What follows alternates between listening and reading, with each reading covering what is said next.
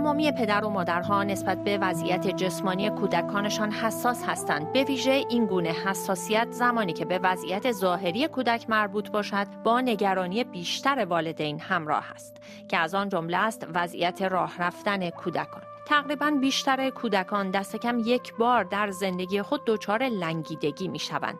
دلایل این اختلال از یک آرزه خفیف و گذرا تا موارد استراری و اورژانسی متفاوت است. لنگش پا یا لنگیدگی در کودکان چیست و دارای چه علائم ظاهری است؟ دکتر علیرضا نوری جراح ارتوپد در پاریس که مهمان این هفته مجله دانش و فناوری است در ابتدا تعریفی از لنگ لنگش پا یا لنگیدگی در کودکان ارائه می دهد. بحث لنگیدن در اطفال از این لحاظ به نظر من یه بحث مهمی است. چون که خیلی مواقع موارد طبیعی اون باعث ایجاد نگرانی در والدین میشه. این موارد طبیعی اون نیاز به بررسی و یا حتی نیاز به درمان نداره. اما ما باید حواسمون باشه در مورد اطفال وقتی ما صحبت می‌کنیم خیلی موقع عوارضی که در افراد بزرگسال به سادگی حداقل در شروع علائم میشه کنارش گذاشت در مورد اطفال صدق نمی‌کنه. یکیش همین لنگیدن هست و یکیش هم دردهای کمر هست که خود همین دردهای کمر باعث لنگیدن هم ممکنه بشه. ما معمولا توصیه می‌کنیم که اگر یه فرد بالغی کمر درد داره خب میگیم یه مقدار استراحت یه مقدار درمان با داروهای مسکن اینا. ولی در مورد اطفال اینجوری نیست. در مورد اطفال وقتی کمر درد بچه داره. این احتمال اینکه یه چیز جدی تری باشه حتما هست. در مورد لنگیدن هم همینطور. در حقیقت یک شکل طبیعی راه رفتن داریم. که این البته بین افراد مختلف تفاوت هایی داره. یعنی هممون می‌دونیم افراد مختلف جامعه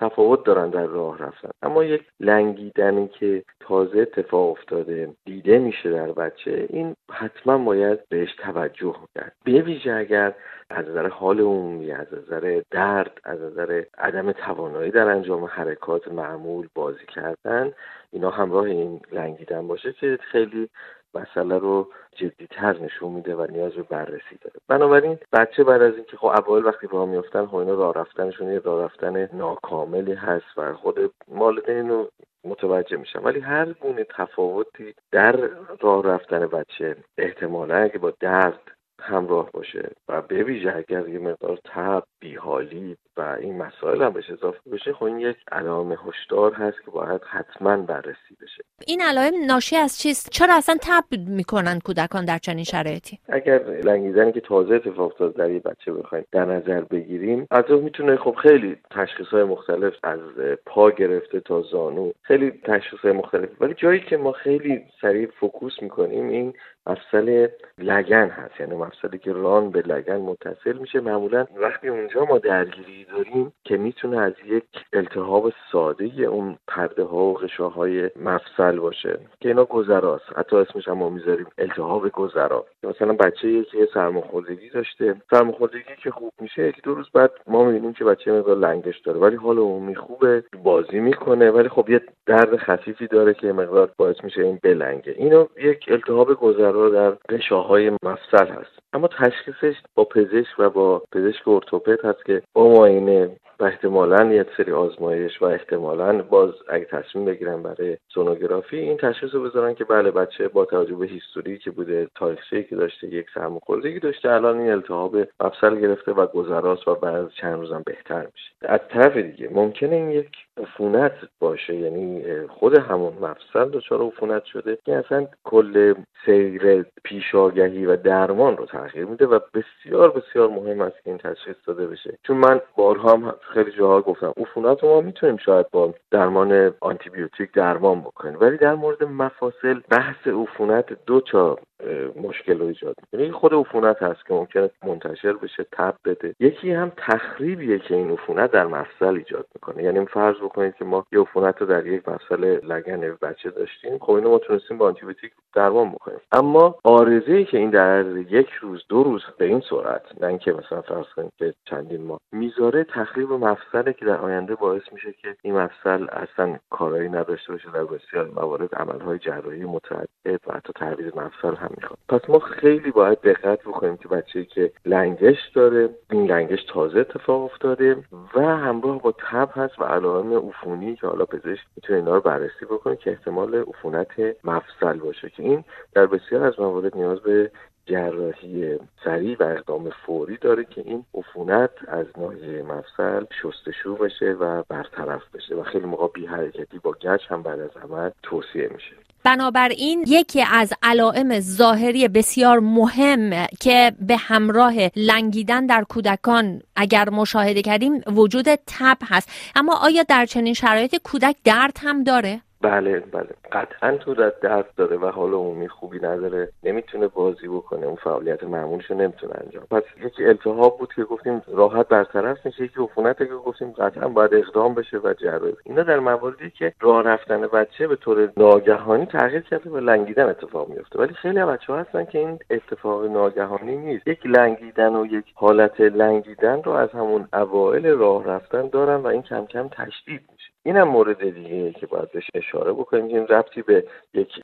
اتفاق یک عفونت یا التهاب نداره. این یک مشکل ساختاری هست. اینو باید حتما بررسی بکنن. به ویژه در خیلی از مناطق شایع هست که ما در رفتگی های ناکامل یا کامل لگن به ویژه در دختر بچه ها داریم. به عنوان مثال اگر یه همچین لنگشی در یک دختر بچه در نواحی غربی ایران در نواحی کردستان حتی کردستان عراق ما ببینیم به صورت تجربتا ما می‌دونیم که احتمال در رفتگی لگن تو اینا هست. حالا تو اون فرهنگ هایی که بچه ها رو خیلی انداغ می‌کنن در سن پایین این شایع تر هست. این باید بررسی بشه و اقدام فوری بشه چون عوارض طولانی مدت می‌ذاره. پس لنگش هایی که از همون اوایل هست و پیشرفت هم می‌کنه اینا هم باید در اصل وقت بررسی بشه. چون ما چنین حالت در رفتگی لگن رو داریم. من جنس رو میگم چون واقعیت اینه که تره در پسر بچه هایی که مقدار شاید اضافه وزن هم دارن ممکنه تغییراتی در سر مفصل لگن ایجاد بشه که باعث بشه که شکل ساختاری اون مفصل به هم بریزه و باعث لنگش بشه. این هم باید حتما بررسی بشه. بنابراین لنگش یک چراغ قرمز هست. بعد راه درمان در چنین حالتی چه هست درمان برای مواردی که به ویژه یک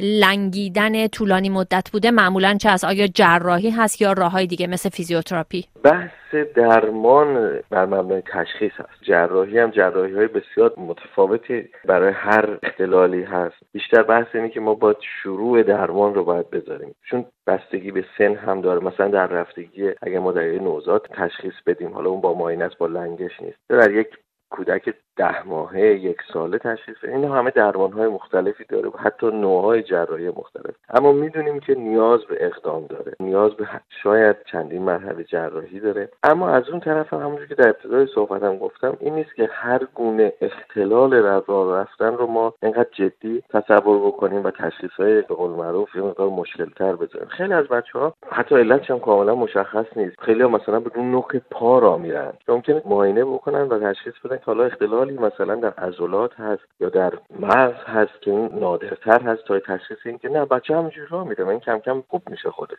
یعنی یک حالت انتخابه. بچه دوست داره که وقتی راه میده بیشتر رو پنجه راه بده و بعد از یه مدتی به حالت اول برمیگرده. بنابراین بیشتر حرف ما اینه که چون تشخیص های بسیار مختلفی هست از تقریبا یک اختلال ساده که میشه از کنارش گذشت و خود به خود بهتر میشه تا تشخیص هایی که نیاز به اقدامات متعدد جراحی و فالوآپ ها و پیگیری های چندین ساله داره اینها متفاوته. اما بعد بررسی بشه پزشک ارتوپد اینو معاینه بکنه و تشخیص بذاره. حالا در راه رفتن شاید خیلی ما اختلال نبینیم ولی در بلند شدنش احساس ضعف عضلات داره. این ممکنه اختلالات عضلانی ژنتیکی باشه اینا باید بررسی بشه. بنابراین خیلی به راه رفتن و به نحوه حرکت کردن بچه باید دقت بکنیم. در کشورهایی که شاید در همسایه ما در خود ایران هم شاید باشه. در اروپا خب کمتر هست. که ما واکسیناسیون فلج اطفال نداریم. خیلی از خانواده ها من می‌بینم که اصلا میان فکر می‌کنن که حالا یک آمپول اشتباهی بوده. در حالی که این ویروس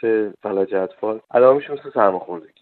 و متاسفانه قابل تشخیص نیست. یعنی وقتی بچه رو بیارن در کشوری که واکسیناسیون کامل نداشته و علائم سرماخوردگی داشته ممکنه این فلج اطفال باشه و به تدریج دیده میشه که ضعف عضلات اتفاق میفته و اون لنگش ها اتفاق میفته اما همین لنگش ها و این اختلالاتی هم که حد در نهایت با خیلی از جراحی ها بهتر میشه. بنابراین لنگش رو جدی بگیرن و راه های درمان متعددی در موردش وجود داره و در بسیاری از موارد حتی در موارد مزمن هم ما می‌تونیم از عوارض طولانی مدتش با جراحی های اصلاحی جلوگیری بکنیم. اما لنگش همونجوری گفتم در بچه که یک دو روزه مثلا حاد اتفاق افتاده این بحث کاملا جداست و این مشکل اورژانس هست که باید بررسی بشه.